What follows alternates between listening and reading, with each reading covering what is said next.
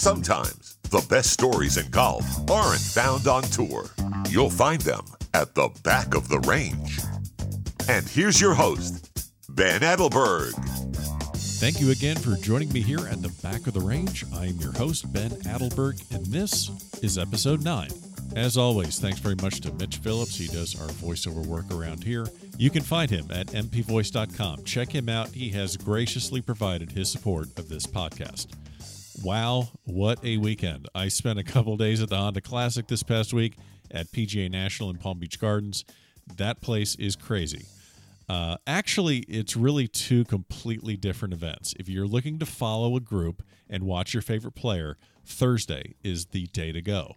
The crowds aren't that bad. It has a pretty laid back feel to it and uh, a lot of room to move around. But on Saturday, and I'd imagine Sunday, well, that is all about the party. Uh, not as many golf fans, quote unquote, but uh, plenty of serious drinkers, and uh, those tents in the Bear Trap were were rocking.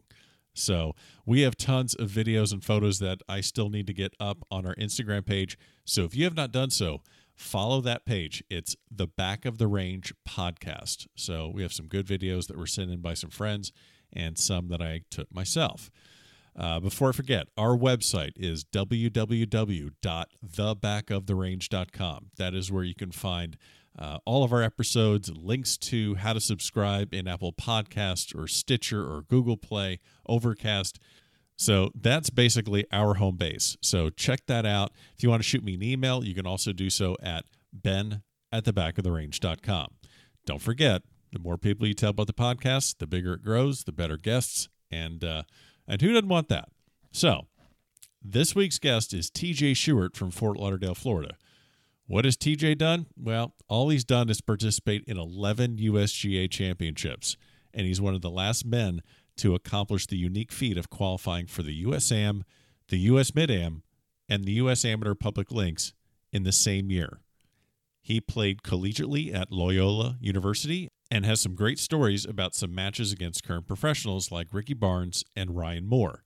Additionally, he's launched his own amateur golf tour here in South Florida, and we're going to get into that also. So, TJ, you're at the back of the range. How you doing?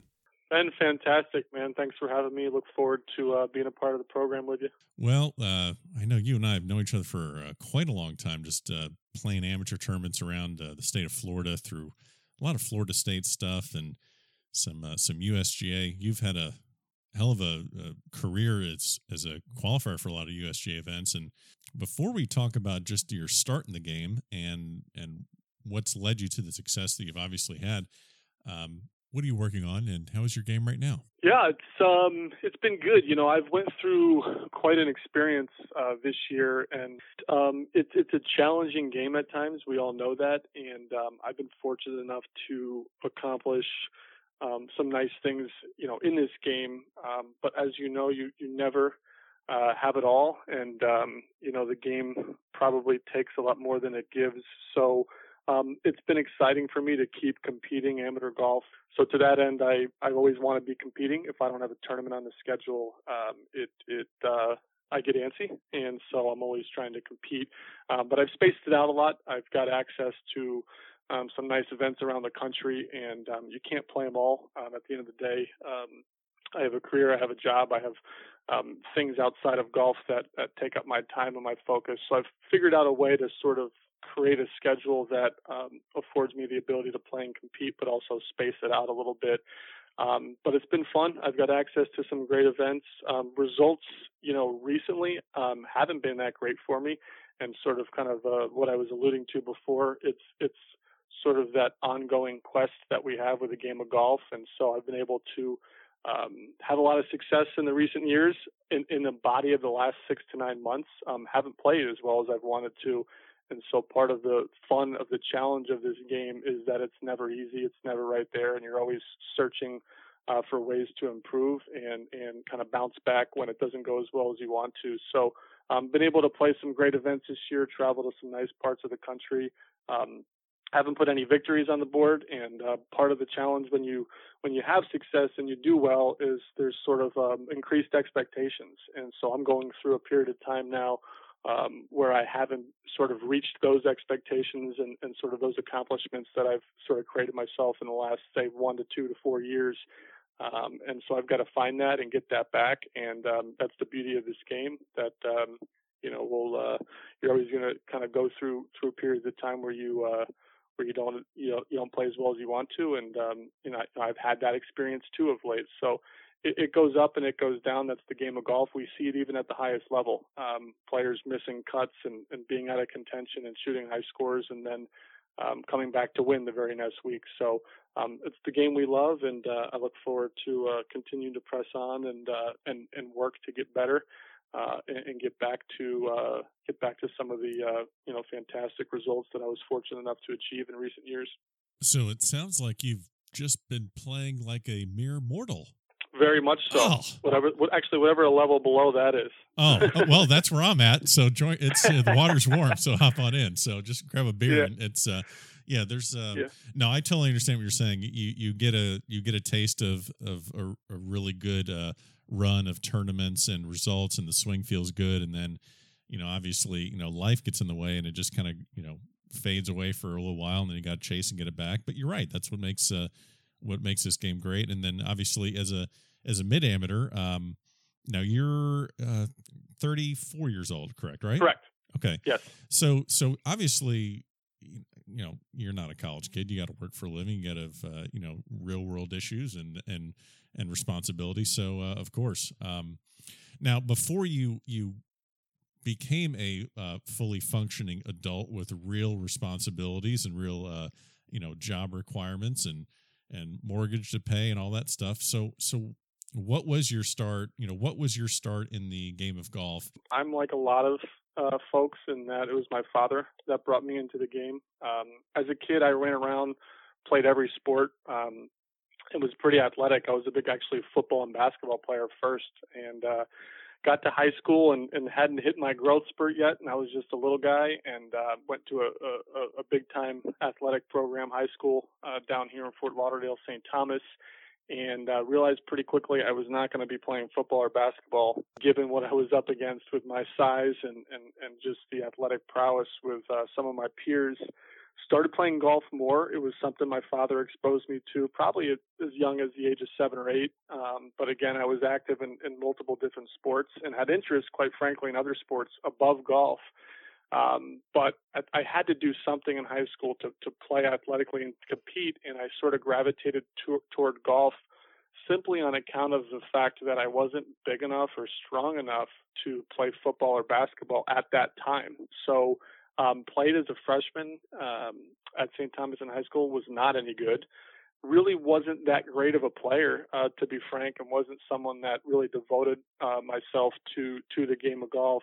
Probably by the time I was getting out of high school, um, I started to sort of realize some of my potential after a couple of years of, of kind of competing and playing and growing, and and um, so it was a sort of a process over many years, but certainly um, you know, appreciate everything obviously my father did in introducing me to the game, but also um, doing it the right way, allowing me to naturally uh, flow to golf as my primary sport. Um, um, I was lucky enough to have access, uh, you know, to, to, play golf and have a father who, um, you know, taught me the game and, and kind of, uh, you know, put me in, a, in, an environment where I could travel and, and play some tournaments and compete. And uh, the rest was on me. I I don't like you know, I'm a competitive guy, and I didn't like that um, I wasn't very good in the beginning. And it seems like the irony in, in sort of where I got to today was that I was really much better at other sports than I was at golf, and it was in part because of the fact that I wasn't very good at it that I had a desire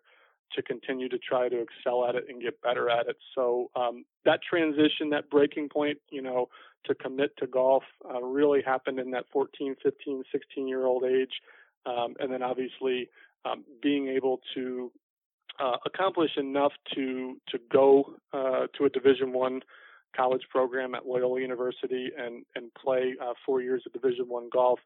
So it's interesting. You're you're talking about your your introduction into the game from your father, and you know you've been around a lot of uh, juniors, as have I. Just whether it's at golf courses, country clubs, different events, you know, obviously state amateur qualifiers, US amateur qualifiers. What's your kind of take on the how junior golf is now because you're basically saying that it wasn't that you got pushed in you didn't have someone uh, shuttling you from this tournament to this coach to this practice facility to this outing you know you kind of had a drive inside of you to get better at something that you just weren't good at. Instead of tossing it away and saying well that's just not my thing. I'm not good at it. You just did not like failing and chased after it.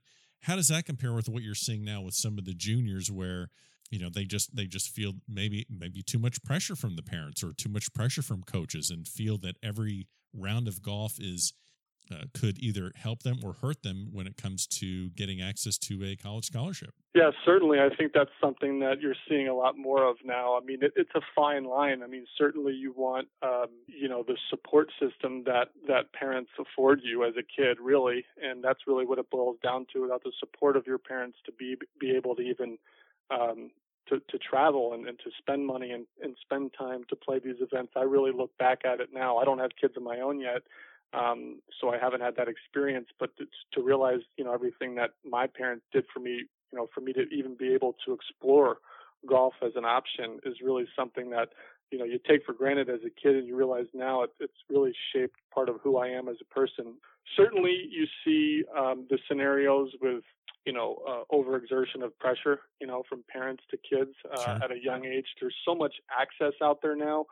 Um, the game with players like Tiger Woods of our era and now Jordan Spieth, um, you know, they're glorified on television. They make tons of money, and so obviously. Um, people see that and they want to gravitate toward that. They want to they want to be that person one day. And so what happens is there ends up being a, a tremendous amount of energy put put toward that goal, probably oftentimes at quite an early age. So at the end of the day, uh, when it when it comes to golf, golf is an individual sport. When you have an individual sport, no, nobody else is setting up your practice times or your games. You're on your own uh, to develop as a person and to practice and work at your game, and that's really where golf separates from a lot of the other major professional sports, where by and large you're a part of a team and you, maybe you need if you want to play football or basketball you need to be a certain size there's a lot of things that that kind of happen in other sports. Also your your prime and your peak years are really much younger in these other sports like football and basketball where golf is something that you're really um, not ne- not necessarily even hitting your prime till till your later years in, in life. So um, certainly uh, to to to answer your question I appreciated the way that I was handled which was I was put in an environment to to compete and to play sports and be active but ultimately I gravitated to the sport that I wanted to for the reasons I wanted to and, and not for anyone else. So it's a balance. You want the support system, uh, you know, with your parents and your peers and, and whomever it is that helps you along the way um, to push you and, and, to, and to sort of put you in the environment where you're you're able to participate. But certainly, at the end of the day, it has to be your decision, and um, it was with me with golf, right. and nobody else can create that for you. So, and obviously, this worked out well for you because, as you said, you you transitioned from being at St. Thomas Aquinas in Fort Lauderdale, got enough of a a high school and junior golf playing resume put together where you were able to go to to Loyola in Maryland, and um, you know you're four time all conference uh, what was it about playing at St. Thomas Aquinas and your high school experience? What was it like just walking on, uh, or not as a walk on, but how, what was it like going to this college team, going to Loyola, far away from home? Um, you know, what was that? What was that experience like? I know we can't get into every single story you have. You know, what did you think about college golf? Yeah, probably probably one of the most interesting and unique and sort of formative experiences I would say of my early years. Um, as you alluded to, just first and foremost being away from home. Um, there was there was a lot of challenge for me, and quite frankly, a lot of setbacks. Um, I went from sort of this position as I was the number one, you know, alpha player at a, at a major South Florida high school, um, and I was on the up and up to really going into freshman year and saying, okay, I'm at Loyola. I've got academic responsibilities. I'm in a different part of the country. Um, all of a sudden, college is social, right? For the first time in your life, you're away from you know your parents' home, and you have this social element of your life, and then you have um, you know uh, a different part of the country that you have to compete on the golf side too. So the um, responsibilities academically, the want to meet new people and, and experience all those fantastic things about college that we all know and love. Um, certainly, those two aspects, um, you know, were, were to some extent impediments to my growth on the golf side. Um, so my freshman year was very challenging. I remember academically running into a couple of bumps where I actually had to study. I had to do homework. It was no, no. longer kind of cruising through. Yes, believe it or not.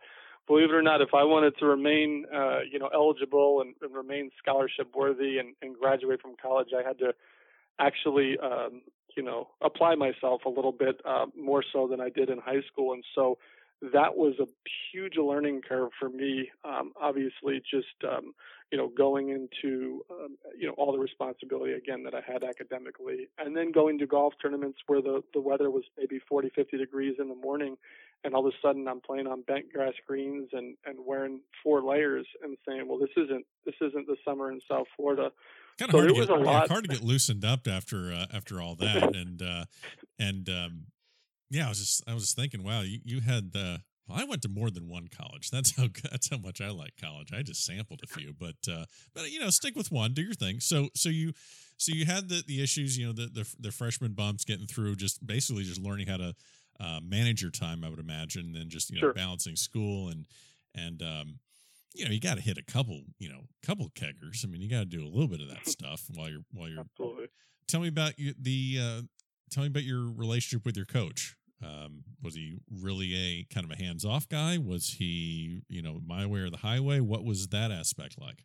My my relationship with my coach is great. Um, the backstory as I was kind of kicking the tires on on where I would go to college and, and how I would find myself to to playing Division One college golf. It was kind of getting late um, in the whole process, and got a phone call um, from a gentleman by the name of Tom Beitelman. He had just taken over the program at Loyola and he said, "I've you know I've seen your your resume and, and, and some of your videos here. Love to have you come take a look." And and at that time, uh, Loyola wasn't really on my radar, uh, but I went up, took a visit, really liked him, and ended up just saying, "You know what? I'm gonna I'm gonna commit to this program. It's Division One. It's a great education, different part of the country, and, and let's go have this experience." Um, Tom was a great guy. I prefer a coach that certainly, you know, does the right things to put you in a position to to succeed, but he wasn't overbearing. Uh, there's a balance again in, in college golf where you are dealing with personalities. You you are dealing with individuals who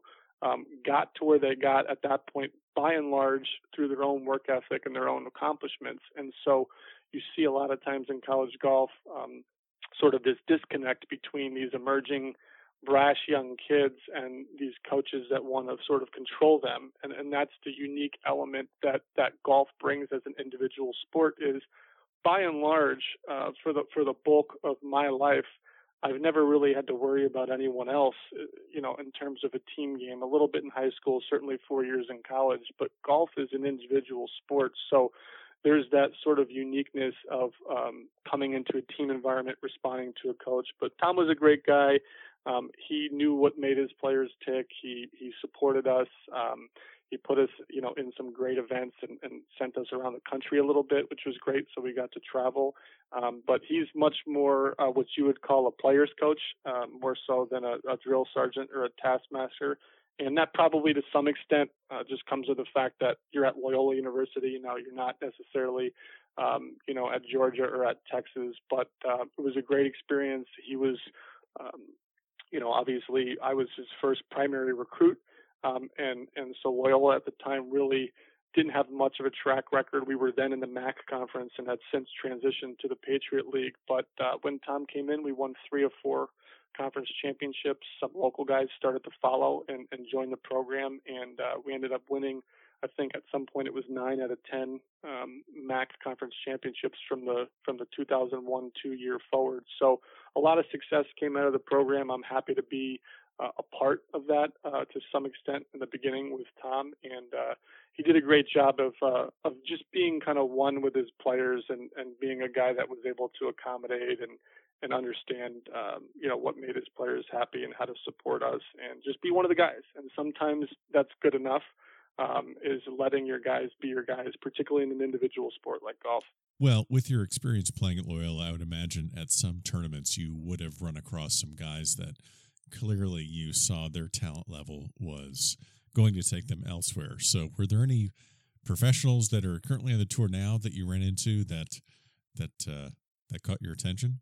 I would say specific to the to the college experience, the the one that jumps out was Ryan Moore. Um, at Loyola, we didn't obviously play a, a heavy Southern or Western schedule. We didn't play a lot of events against the top 25 or 50 programs in college golf. So yeah, we by and large played in the Northeast. But sort of similar to basketball and golf, if you're able to win your conference championship, you do get into postseason play. And so that's sort of where we got a taste of the larger programs. And uh, in 2005, Caves Valley in Baltimore was set to host the NCAA Division One National Championship, and they ran an event in the fall called the Preview. And what that did was invited the best programs in college golf and the host program, which was set to be Loyola, to play in an event in the fall and, and get a taste of, of the venue where the national championship would be. Um, me being fortunate to be the number one player at Loyola and be a part of the host program, uh, let's just say we had a little bit of say in the pairings. And so as I scanned the list of programs that were coming, uh, Ryan Moore had won the United States Public Links, uh, the United States Amateur, and I believe the Western Amateur. He was the most decorated amateur um, in the country at that time, probably a rising senior uh, at UNLV. So I requested that pairing. I played 36 holes with him at Caves Valley, and it was a great experience. I think, if I recall correctly, I had a couple of 73s, and I think he had something like a 72 69. So certainly didn't expect uh, to be able to beat him over 36 holes, uh, given his stature in the game um, and, my progression at that point. Uh, but to be within earshot of him was fun. To play 36 holes with a guy that was clearly on his way to going to the next level was just a super experience for me. And the funny part of it is that in the second round, um, I was so sort of just kind of drained after the 36 holes. Um, we're taking pictures and sort of shaking hands and doing this whole post round thing that I actually signed the wrong scorecard. So any golfer will kind of oh. um, almost chuckle at that score. Luckily, I, I, I ended up signing in a way that didn't really hurt our team that much. Um, uh, an expensive lesson to learn at the time to uh, that you got to not only focus all the way through 18 holes, but go ahead and focus the extra you know two or three minutes to make sure your scorecard's right. But certainly a tremendous experience for me uh, being around Ryan.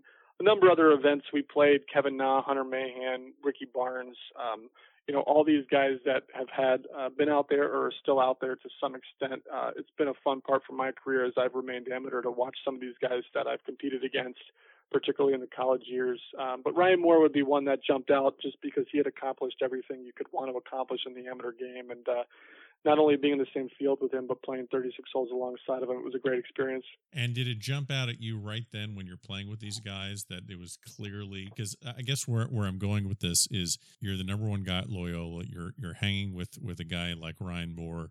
Was there something specifically that that hit you as they're going to go this direction? I'm just not. Or did you entertain those thoughts after you graduated? What was the defining, or, or, was there any sort of a defining characteristic in their games that you saw that you just didn't have in yours?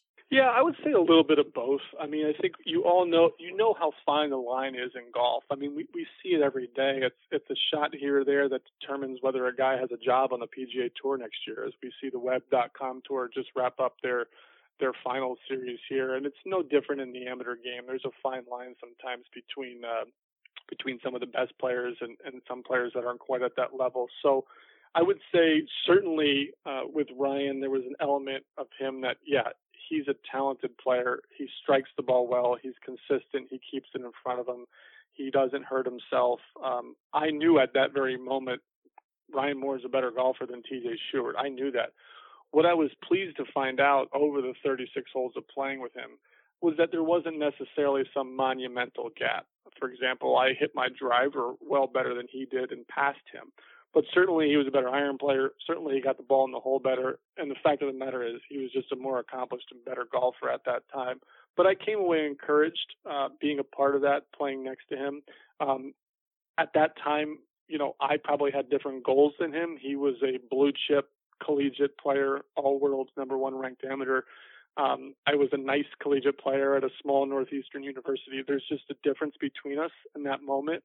And um, I was comfortable with the amateur game. I was comfortable being the best college player I could be, and had no real notions and desires, um, even as I was a senior in college, that I would necessarily pursue the game professionally. So I just took it as an experience, getting the taste of, of, of playing against a player of that caliber and, and, and sort of being alongside for that ride, understanding that they're more accomplished, but also understanding that you know you've got room to develop as a player and you from that. You know what did that player do better? Why is that player better? Why is he shooting lower scores? And so i would say there's aspects of my game um, that were just as good but certainly um, when you think about you know his tenacity his short game the way he got the ball in the hole and um, and he was just a more developed and, and better player and and, and uh, i was just felt happy to be kind of along for that ride and, and playing next to him. And I still follow his career to this day. It's it's cool to see him have the success that he's had, and uh, it was just a great experience for me to uh, to to be alongside one of the top players in college golf. was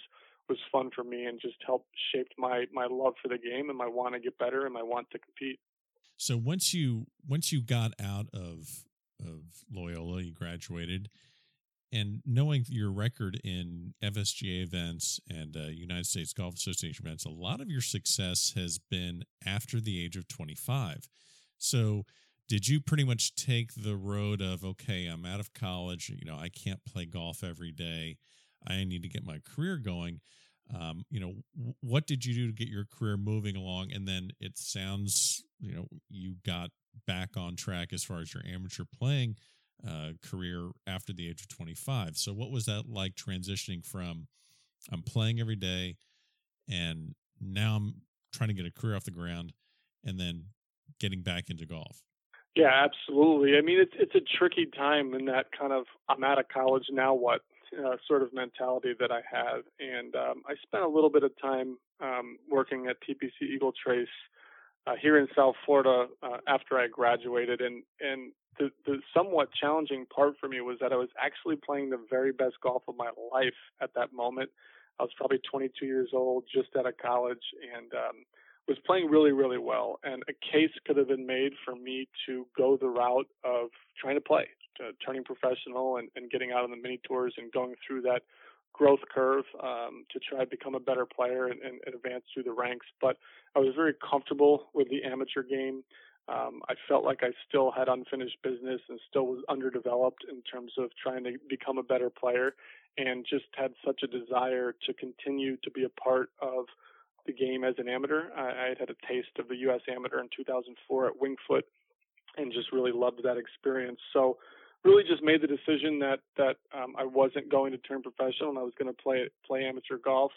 As you alluded to, um, you know, you're out of college and and now life you know it's time for life and so um certainly you know moved forward took a job um was very busy was was more worried about uh you know making a living and and and sort of making this transition in my life from you know I play golf all the time and I hang out and live at home to I'm providing for myself and and I'm going to go out and make a living and and, and sort of progress my career. Um, so obviously that you know took effect for a while. I was still active, I still played, but um, just not a ton in that first say year or two, kind of in that in that kind of early 20s, um, you know, time frame. But um, just again had a love for the amateur game. Always knew that I was going to keep pursuing it, and it was about at the age of 25 that I was able to get into some mid amateur events and and just keep getting better as a player.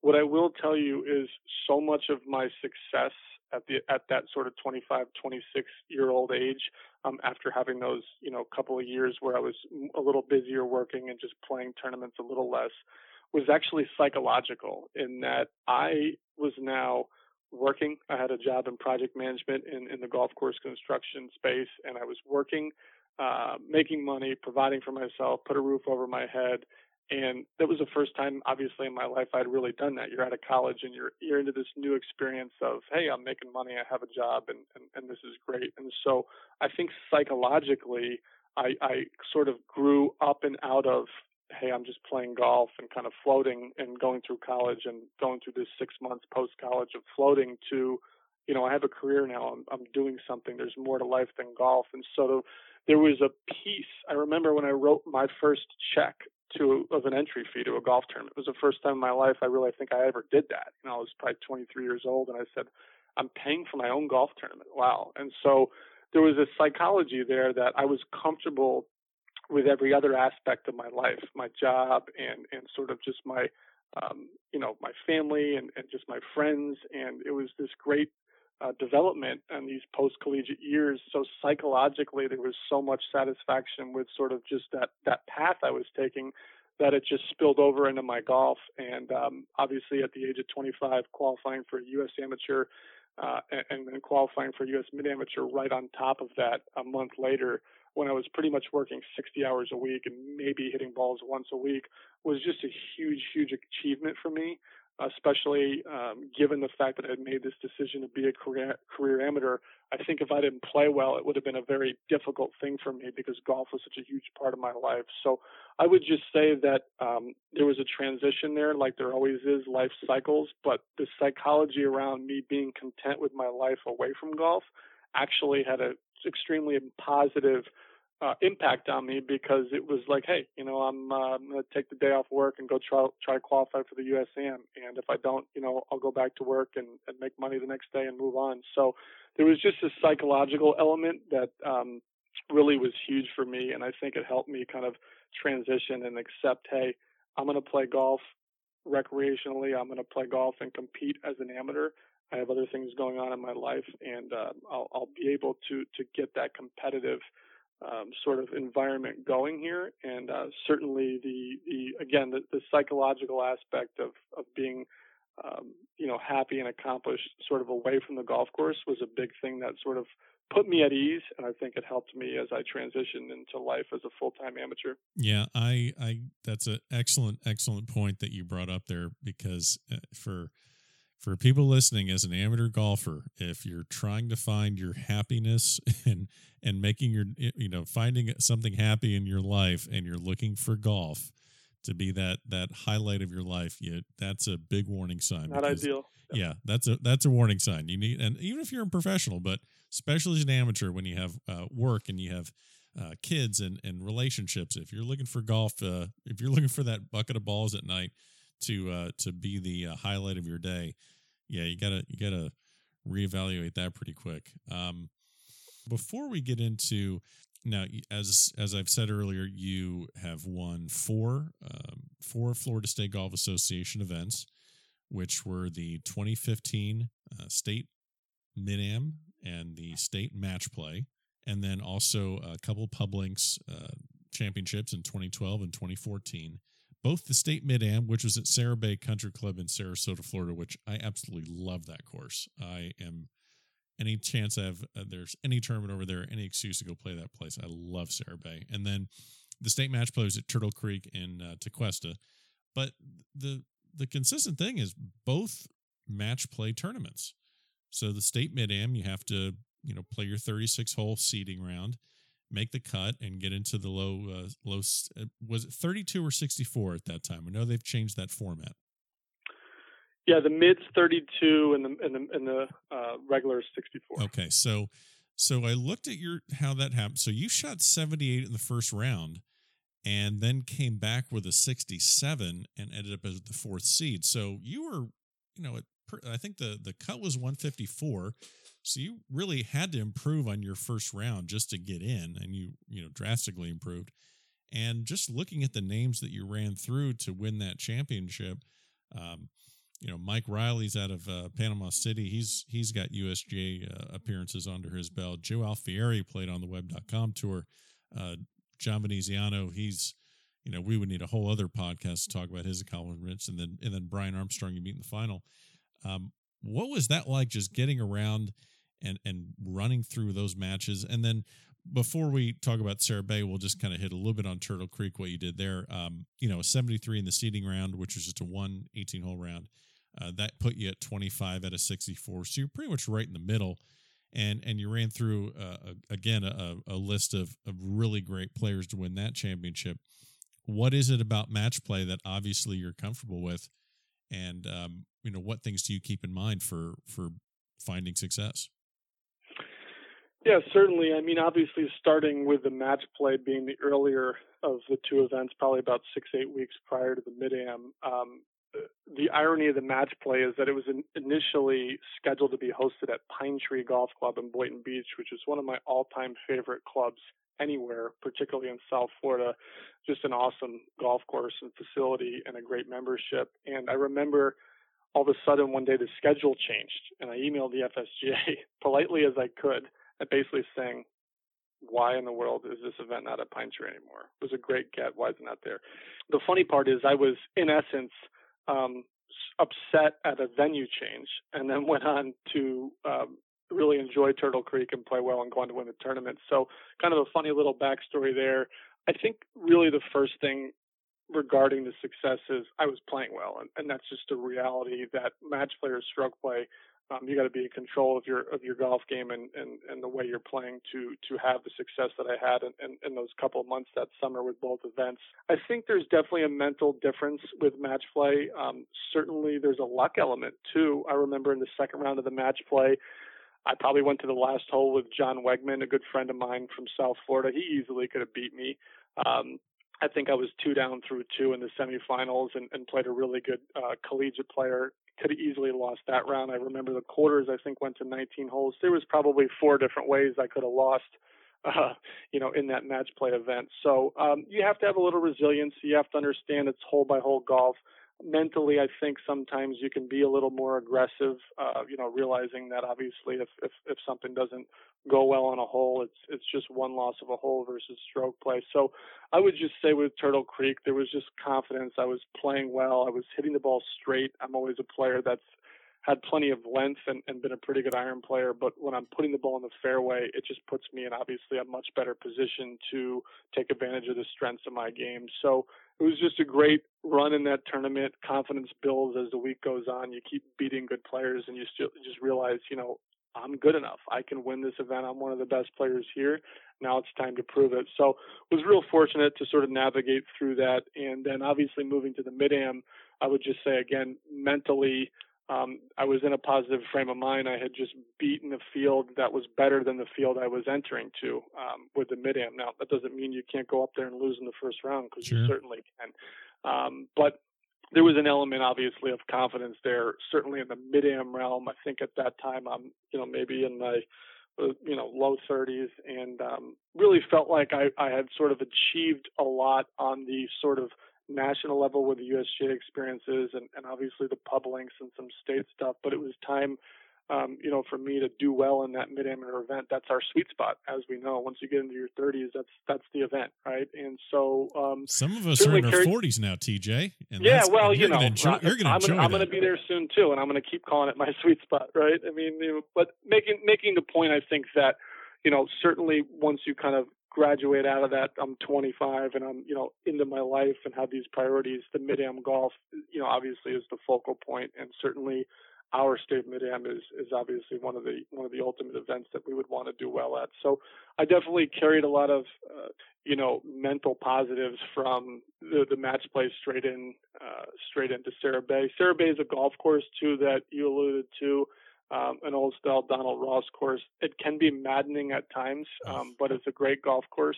And uh, if you want to, you know, if you just want to make your if you uh, and when I played there, if you just want to really just annoy the hell out of your playing competitors, and if you got if you can chip it and putt it, because you're going to miss yeah. tons of greens there because it just rolls off and just for no apparent yep. reason.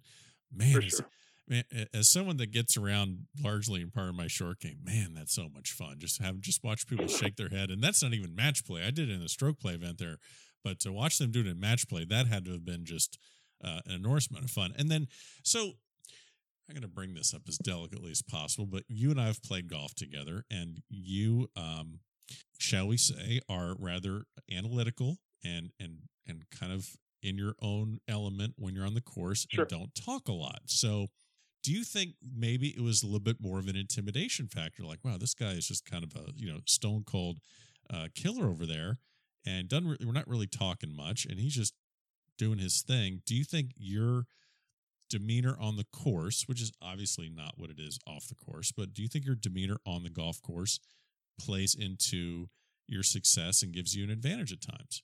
I think maybe you know finding my zone certainly will help me. I, I don't I can't certainly speak to the reaction from other people, and I don't think you know I've I've evolved a lot from my younger years. So I'm certainly when I'm playing with guys, even in a match play setting, you know I understand that the game is about you know camaraderie and, and you know cultivating relationships and and and all that. So I I actually enjoy uh, you know being complimentary to my to my playing partners. I think that's just part of the game and part of the etiquette of it. But I think certainly, yeah, there's an element of focus within me. At the end of the day, every every golfer is different in terms of what you know how they approach the game and how they play. There's some people that actually need to be talking the entire time. That's right. their fix, you know, and they do that. There's probably some people that need to have an adult beverage at some point in the round. Maybe that's their fix. Yeah, there's there's some people that that um, are like me that just find that if they get too far off a field in conversation that they will drift a little bit and that's just the way I'm wired is that um, I grew up ADD as a kid and if if I get too far off um, you know I'll have conversations here and there but certainly if I get too deep into other things it just takes away from the purpose of what I, what I'm there to do which is to play my best golf. And I've just figured out that by and large, I got to stay within myself and I'll have the conversations and the longer conversations that, you know, afterward. But um, yeah, as you alluded to, I mean, it's golf first and then it's the mental part second. And, um, you know, certainly there's a lot of people out there that I play golf against and with that um, I would say don't give a crap, you know, about what my demeanor is because they're worried about their own game, particularly the younger subset too. So I just think that um, you know, the younger kids don't care. I think in the mid am event, um, certainly in the first couple of rounds, um, I would just say when you're if you're going to go down the path of how my opponents are affected by by what it is I do or how I play or who I am, um, I would just say there is certainly an element sometimes of some players, particularly in a mid am environment, where they they kind of find their way into a new spot where they realize they're up against an accomplished player, and I think that is beneficial, uh, certainly because if you're if you're shooting 151 or 152 and you're going up against a guy that that has won tournaments and qualified for U.S. amateurs, I mean, there's certainly an element where you think, okay, I'm going to need my best um, or or some sort of fortuitous situation to win. So I would think that has more to play than than any golfer trying to figure out what the demeanor of the other golfer is. There's certainly just an element sometimes where there's a mental side to match play, and I've played against guys that are great guys. You know, uh, you mentioned a couple of them at that tournament, and um, and they're happy to be there and they know they're good players but they also know that it has to go well for them you know to win the match. So i would say that good golf is really you know what what trumps all and certainly playing guys like a joe alfieri we went to the last hole. I hit a three wood from 260 to 8 feet to beat him you know eagling the last hole. I mean i could have lost that match. John veneziano is a friend and one of the better players in the state that we have um just happened to, to to to make some birdies against him and and get up and on top of him. But you know it's a fine line sometimes. It could have gone either way. And uh, i'm just i'm just focused in a match play setting and getting in the frame of mind that helps me. And it just so happens that for me um, it's a quiet approach and it's approach to you know what do i have to do to move forward and compliment my opponent when he hits a good shot. But i'm, I'm there to play the golf course and try to win. And that's my primary focus. So moving from FSGA, and we're just naturally transitioning. You mentioned the uh, the U.S. amateurs and uh, other USGA events that you've you've played in. So you have qualified for eleven USGA events. Uh, just one of them, which I believe would have been the 04 USAM you mentioned at Wingfoot. Every other one was after the age of 25. So you were a where you still are actually. You know, you're you're a mid am. So ten out of the eleven you qualified for as a mid am, and these are four U.S. AMs, five U.S. mid ams, two U.S. pub links. So, which is credible record. And uh, what I want to hit on with these is that every one of these tournaments requires a very difficult qualifier. So, for those that are listening that don't know, the U.S. Amateur is 36 holes over two days all these qualifiers you you're walking carrying your bag or, or you have a caddy but you're you're walking and a lot of them are in you know June, July, August, the really hot, humid, nasty months here in South Florida. So you have your, your four US AMs you've qualified for. You have four uh, five US mid AMs. That's 18 holes of qualifying, and then the pub links is was 36 holes of qualifying. They don't have the US public links anymore. But what is it about getting through these qualifiers? Because you know you're playing against the best players in the area. There's normally three. Let's see. I think there's three qualifiers for the U.S. Mid Am in the state of Florida. I think they do about um, oh, about like seven or eight around the state for the USAM, and Public Links probably had about two or three, if I remember correctly. So you're you're really going up against, um, at least for the Am and Public Links, you're going up against college players, high school studs, uh, really accomplished mid Ams. Um, you're going to find some really accomplished seniors in those mid am qualifiers. I mean, you're going against the very best in the state, and then of course people will come down to Florida that you've never heard of from uh, California and Vermont and New York and some guy you've never heard of. And, and there's always someone like that that brings it. How did you get through these qualifiers? Yeah, I mean, it's funny. The more I hear you talking about it, it's almost like you're you're talking me into the belief that it, it really is hard. Maybe for a while there, I didn't realize how hard it was. Well, just remember there of... are mortals listening to the podcast. Okay, I mean, you know, just you know, keep hey, that, keep that in mind. I'm I'm one of them. We've talked about the the success, but I've uh, I've been a dry spell here for a couple of years where I've missed out, so I know what both sides of the equation are like. But um, certainly, um, you know, you referenced 2008 making the U.S. Amateur and the Mid Am back to back.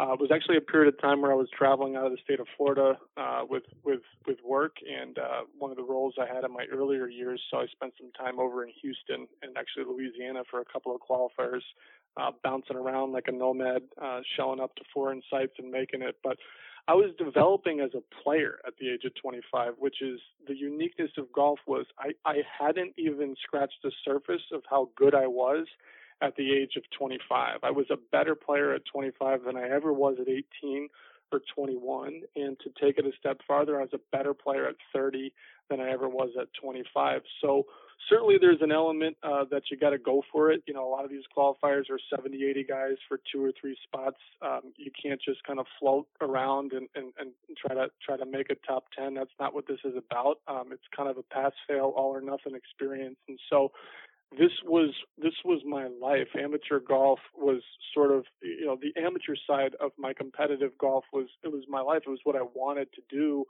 Um, got through some playoffs, you know, and so certainly just um, trying to buckle down and just and just be out there with yourself sometimes to not get really consumed by the moment. Which, by the way, it's really really hard to do. Yeah, well, well, and the other thing about these qualifiers, and I, I've done, you've done a lot more of them and had much more success than I have. But you know, I've done the state AMs and the state mid AMs and the match plays. But it seems like how do you get it out of your head? Um, and this applies just everyone. Like, you know, you go to these qualifiers and everyone says, So, what do you think the number's going to be? And for an 18 holer, um, you know, the numbers, well, you know, you shoot par, you're going to be in. Or if, you know, one or two over, you're probably in a playoff. And it's almost like it, you get to the golf course, you get set up, and it's almost like you're just you're chasing a number and you're just think you're it's all consuming. So so how did how did you find yourself getting mentally prepared to get into these qualifiers abandon the thought of okay here's what i want to shoot today or or did you put a number? Like how did you do that? Yeah, no, that's a great, great observation because obviously that in the in the world of qualifiers, it is very different. I'm not focused on what's the result going to be. I'm focused on what's my process to, to get where I want to be and put myself in my best position to play good golf and succeed. So I think a lot of my focus was was again just on how I played the golf course and it was very much about me, you know, traversing through the golf course and, and, and, putting myself in a position to be successful. And and listen, I can't control what anyone else shoots, so there's some measures in amateur golf actually um, because it's just less developed than the professional game, where there's actually a benefit because you don't have access to all the information um, that that some bigger events or professional events have. So sometimes it makes it easier, but just being comfortable with with with what I want to do and how I want to play golf, enjoying my experience. The chips fall where they may, and uh, I'll move on to play another tournament if if I don't get into this one. So that that was really the focus for me. I think it kind of it really jives with sort of your prior question about sort of my my frame of mind when I play golf and and thinking about the end game and the results too much is is by and large just not a process that I wanted to follow. I wanted to focus on the shot that was in front of me and executing that shot. And uh, you know, wherever I stood at the end, um, it was what it was, and and you know, I would learn from that experience. And when you were getting ready for these qualifiers, did you have any sort of specific preparation techniques that you adopted? Did you tailor your equipment for the event? Did you try and get extra practice rounds? What did you do to get your game ready for these big qualifiers? Yeah, as best you can. I mean, I, I think, you know, part of the limitations we have as amateur golfers is that we don't do this every day and our access is, is sometimes limited. So I would say that multiple practice rounds typically is a rarity. Um, but if you're local and if you can get out to a course in advance, certainly, uh, certainly it helps. So I think it's just a lot of your own regimen and routine, um, you know, at your local club. Certainly, um, you know, in my younger years, there was very limited practice sometimes in, in exploration of the golf course. But as I've moved on, I have access um, to to to to practice at my club, Fort Lauderdale Country Club, and so I'll go through a routine of of just trying to work on my weaknesses, probably uh, in that in that 14 to 30 days, if you will, in advance of an event. Um, so there's sort of a, a, a process of my own uh, practicing away from uh, the venue, um, but then certainly accessing the golf course and understanding how it'll play, uh, where it yields scoring opportunities, where the difficult holes are. Um, certainly, equipment changes are a big part of, of what I do when I travel to. You know, certain clubs around the country or, or certain golf courses, um, I'll, I'll, have different, you know, clubs in play, um, maybe such as a driving iron. Um, when I play in South Florida, a lot of times it's a five wood. You just kind of you kind of hit it high and long, and that's that's the way a lot of South Florida golf courses are. So so you alluded to equipment, certainly understanding. Um, you know, there's there's times I go to a golf course and there's just there's just not a five wood out there for me. You know, sure. so why even carry it in the bag? Um, a lot of short game work, understanding the green surrounds, and, and so preparation on the golf courses okay, obviously, you know, here's the green, but you know, where where am I if I missed the green? Because we're going to do that three, four, five, eight, nine times around, depending on the day. Um, so I think there's a preparation on understanding, um, you know, how to get the ball up and down and how the course is playing that way. Because as we know, short game will be a big part, you know, of our success in any tournament. So I would just say it's it's a it's a collaboration of preparation um, you know, locally. Um, honestly, beyond golf, in, in the week or two leading up to these events, I, I change my lifestyle a little bit sometimes. Um, certainly, you know, I like to go out and have fun and enjoy my time, you know, with my friends, but um, I don't do a ton of that probably in the, know, at least in the seven days prior to an event because I know I'm probably going to be walking um, I'm going to want to be well hydrated. I'm going to want to be in, in, in, good physical condition. And, um, and you're not, you're not talking about like stop drinking alcohol, are you? Is that what you're leading up to? Yeah, but like I said, I, I limited it down to like you know five or seven days. I think in my younger years, it might might have even been you know more than that. But um, don't don't you know, scare, just, I mean, there's people listening to this thing that I mean, don't don't scare people into that. You got to like listen, you know, cold each their own. Everybody's different. I, I think there's some people that that actually would prefer maybe a cocktail or two uh, before bed, and I think that might be the right move for some people. So I wouldn't I wouldn't say I I subscribe to that theory uh, 24/7 365. Certainly, I want to enjoy my life, and and there is more to life than competitive golf, but you're talking about USGA qualifiers and you're alluding to some of these events where you're walking, you're playing 36. And so I would just say, when I know I've got a particularly grueling event ahead, uh, whether it's a 54 hole event or whether it's a USGA qualifier, as you alluded to in the hot sun of South Florida, I just say I might I might make a make a few sort of edits with my routine in that two, three, four, five, six days leading up to it, uh, just to put my myself in the best sort of you know physical state of mind before Absolutely. the event as well. Yep. Absolutely.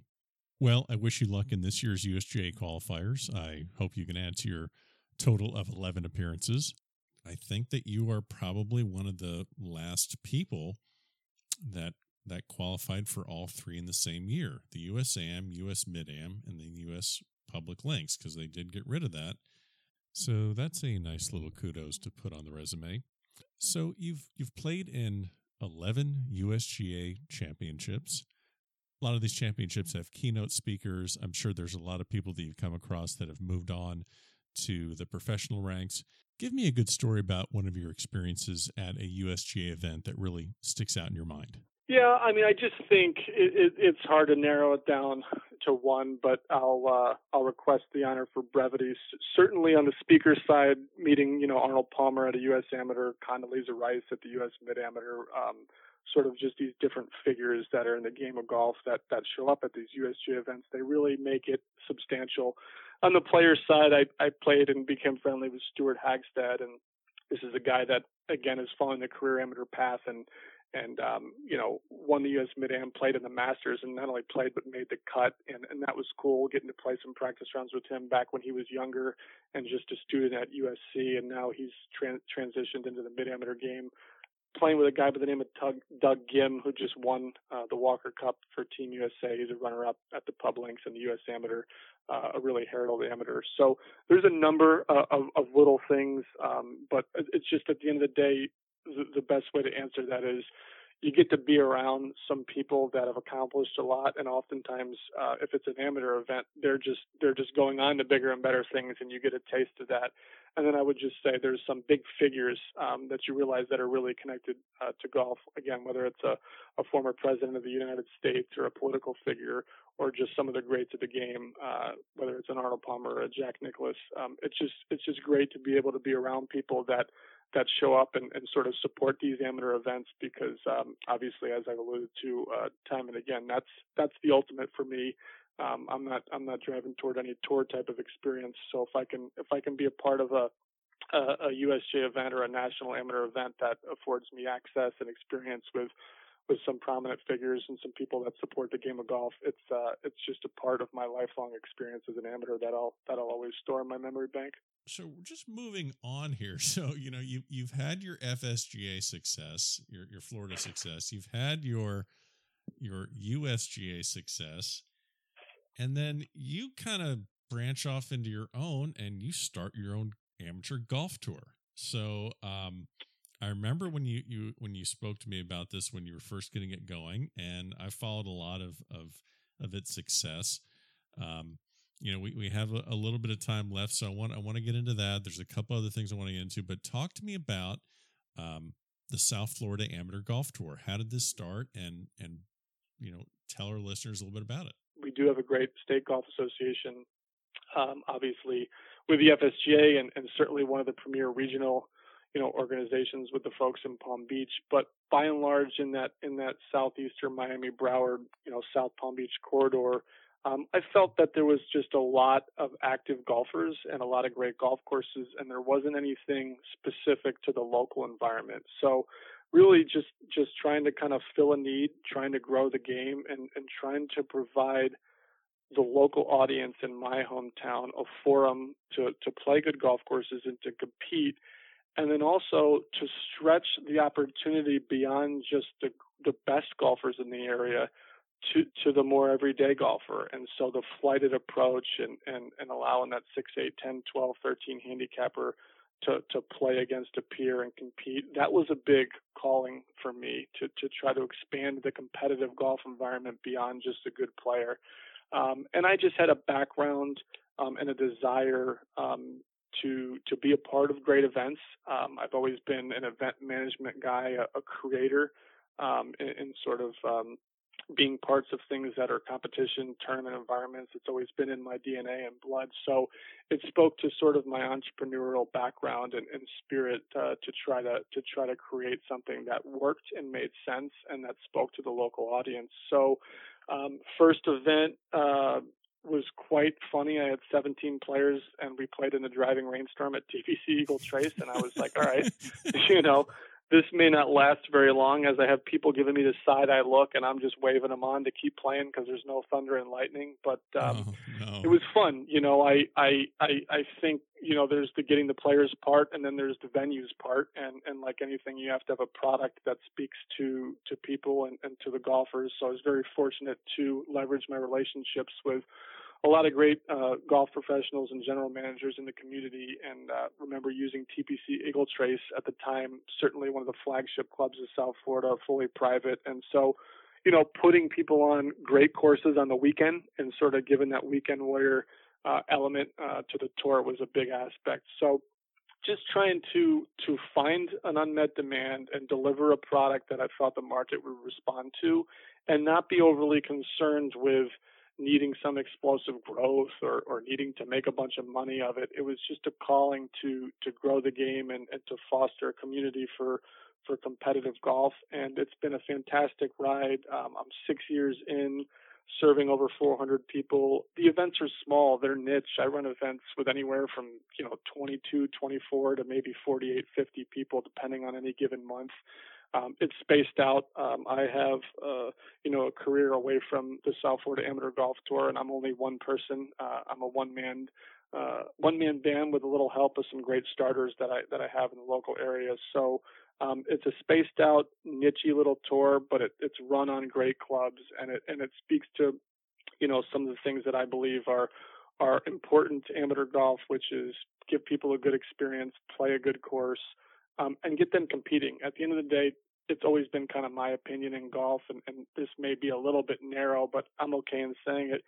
If you're not competing, I don't really know what you're doing. You know, I don't I don't know why. I just I just think that you've got to have some sort of want to get better. Sure. Um, I've never been out there just to exist, so it just kind of speaks to my DNA of of wanting to compete and and luckily the markets responded. Uh, like I said, I just wanted something local and simple that that served our audience, and uh, we get on great venues.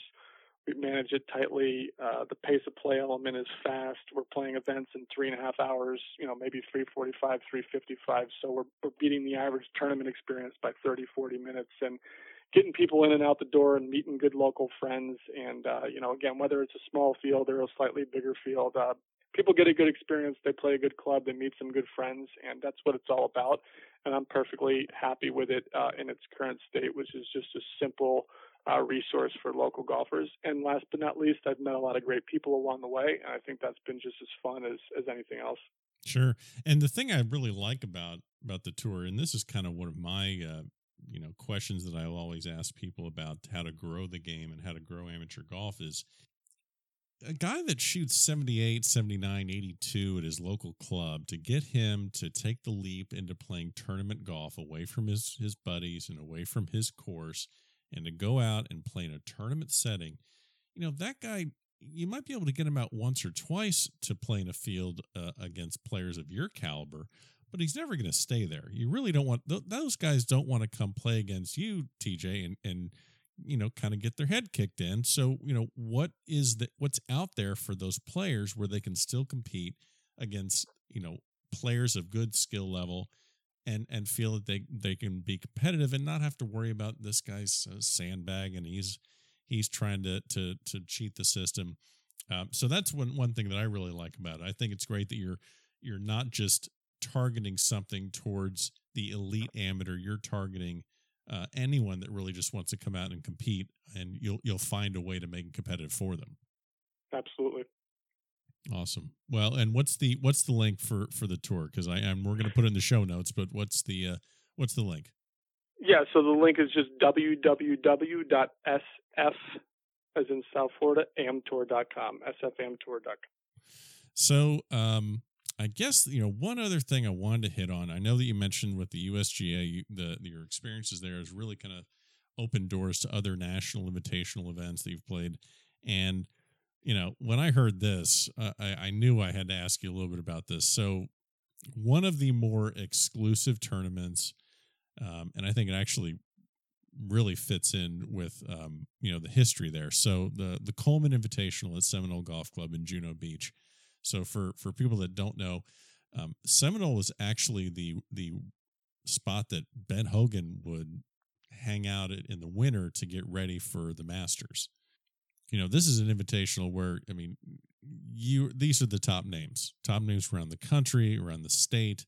And um, you know how did you get an invite to play in that for the 2016 and then also you win it. You win the tournament in your first appearance in it which is i don't think if that's ever happened. Give me just a little taste about what it was like being at seminole. Yeah, absolutely. I, in, in regards to just being able to be lucky enough to be involved, you know, I, I had some help, you know, from some good friends. It's partly about your experience as a player and your accomplishments, but it's just obviously fortunate enough to to be lucky enough to be involved like that. Um, the fact that you know one of the greatest golf clubs in our country um, supports amateur golf and and to a further extent mid amateur golf, um, it, it's just something that um, we just we just couldn't be any luckier um, as mid amateur golfers to to be able to have that access and to be a part of a place that's special. And um, you know, as far as the results, um, certainly not expected. Obviously, um, you know, I had plenty of belief in, in my ability and my game, and had done a lot of nice things um, up until that point uh, at the state level and, and, at the national level. But this was certainly a different environment, and um, you know, being lucky enough to to play the way I wanted to play, it was it was up and down, and it wasn't always pretty. Um, but but um, you know, at some of these events, you know, you got difficult a difficult golf course, and you got to understand that everybody's going to struggle at some point. So it was was really just fortunate to to kind of keep my head down and, and play well, and um, you know ended up you know being in a playoff with a with a couple other elite national mid am players and, and and surviving that playoff. But um, just an all world experience. It's it's one of the most special properties um, in the country in terms of the golf course, the history, and the fact that they support amateur golf the way they do is is amazing. And I just feel lucky to be uh, to be a part of that and to be able to walk through the front door and uh, the the people that are associated with the club too, the staff and the friendliness and the way they welcome you. It's just um, it's just something that you truly ask yourself all week. You know, hey, I'm I'm really lucky to just be a part of this, and it's one of those unique experiences where we spend so much of our life being governed by our results and how we do on the golf course, but it's truly the type of week that you literally just say, by being here, by being a part of this uh, golf club for the week and, and this event and these people, you know, I've already won.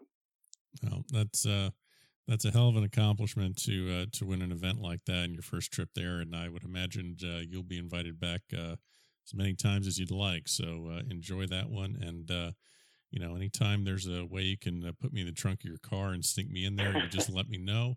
Uh, well, and now time for a quick bucket we're at the end of the episode. We have a segment called the quick bucket because there's always time for a quick bucket when you're at the back of the range. These are just sure. random questions. First one, since I know your uh, your affinity for a, a, certain professional football team here in South Florida, um, how do you fix the Miami Dolphins? well, I'm not an executive, but I will say this: you know, in, in the NFL, stability at the top um, and the ability to to draft and cultivate players players who get into their prime and on their second contract is is really the way you win in this league.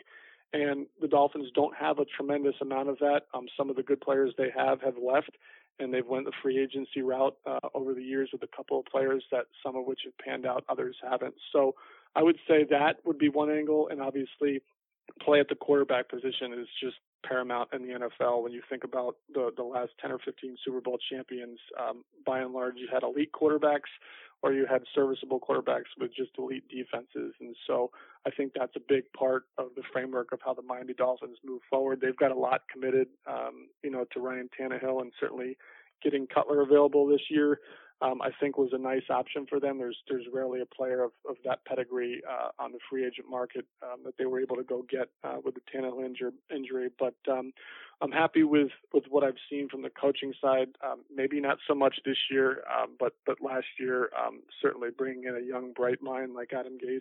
Obviously, there's optimism around him and what he could do. So just continuity at the top and. Uh, finding and identifying the right players and developing those players and, and, and knowing who to keep and who to let go is uh, is really the framework of any good football organization. And uh, we got to hope that, that that we can trend down that path and uh, you know, get back to a, a level of consistency that that uh, we've lacked for a number of years now. Yeah, and, and I get, uh, you know, I, I, I, like watching Cutler, but I, I really get concerned because whenever he takes a sack, you know he's falling down and crushing that box of cigarettes he's got in his in his, in his pocket, and, and, that's that's not true. So okay, the uh, the the second one I want to ask you this is now this one's a little bit golf related, and and remember it's a quick bucket, so quick answer. I don't want you to you know think about it too much, but if you have to compare these two victories, which one would be the most memorable and important for the history of the game of golf? We're going to go with Jack's 86 Masters or Tiger's fifth jacket. Wow. Um, you know what? I'll, I'll take the latter. I'll take Tiger if he were able to win again, uh, be, just because the fall has been much harder with him. So so if there were ever to be a rise again, it would just be much more monumental. Um, as great as Jack's accomplishment was, um, and and Tiger is, is just flat out playing against uh, better players, you know, and Yeah. that, that that's just a reality for all Jack did. It was it was fantastic, but um, it's just a much deeper game now. Um, so if if that Tiger scenario were to happen again, which it seems like those chances are decreasing every day that goes by, um, if, if that hypothetical scenario happened, I would have to side with that one. Yeah. I really hope I really hope I, I would love just to see him on the back nine on Sunday, close to the lead, and just be paired with one of those young guys, Spieth, Thomas, Reed, Rory. I mean, that's all I'm asking. I, I'm not asking for much, but man, I, It's I- sad to think that we may never get that. Oh, it's So, it, it's yeah. It just I think that's it. It is so. uh I mean, he doesn't. I don't think he owes anyone anything. But gosh, it just feels like everyone just wants that. Just we want to see just one more time. So yeah, I, I think sure. I think be incredible. And then finally, the last one. You have the opportunity to give a major championship to anyone, any man, any woman, professional, you know, not an amateur. Uh, can't give one to me. Appreciate it, but no. But um, anyone that has never won a major in the history of the game, who'd you give it to? Wow. Another deep question. Um, you know, I'm probably missing. I'm probably missing somebody by not digging on my history a little bit and maybe going back in the years. So I'm, I'm thinking. Um, I don't know if this is the number one answer out there. Um, No, this is just I- for you. This is we're yeah, we're, yeah. It's not who's right. Just, Okay, uh, you know what? You get to give it to whoever you want to. okay. All right. Give you it to what? give it to Casey Martin if you want to. Give it to anyone you want to. No, you know what? I, I would, I would, I would say Lee Westwood, and and Okay. and we're, I'm I'm a I'm a guy that that kind of believes in in if there's a totality of your results that just speaks to a tremendous amount of opportunity to win something, and you don't do it. Um, it's it's much more painful for me to, to see that person knowing what I know about this game, uh, you know, to not have won a major and um, I don't have the data in front of me, but that guy has finished in the top three or four in a major many, many, many times over. And um, I would just go with him. Montgomerie is another name, a European player, but um, I just think that Westwood, given given the talented players he was up against and how many times he was so close, um, that's a guy that you know I'm I'm not giving up on yet. Him him backdooring a British Open or something before it's all said and done. Uh, I, I would go Westwood just on the totality of his results and how many times he was so close. Well, TJ, I appreciate it, man. Thanks so much for joining me here at the Back of the Range Golf Podcast, and I will see you uh, this season at some tournaments. Okay, thanks for having me, Ben. Enjoyed it. And there you have it, episode nine in the books. Thank you so much to TJ Shuart for joining us this week.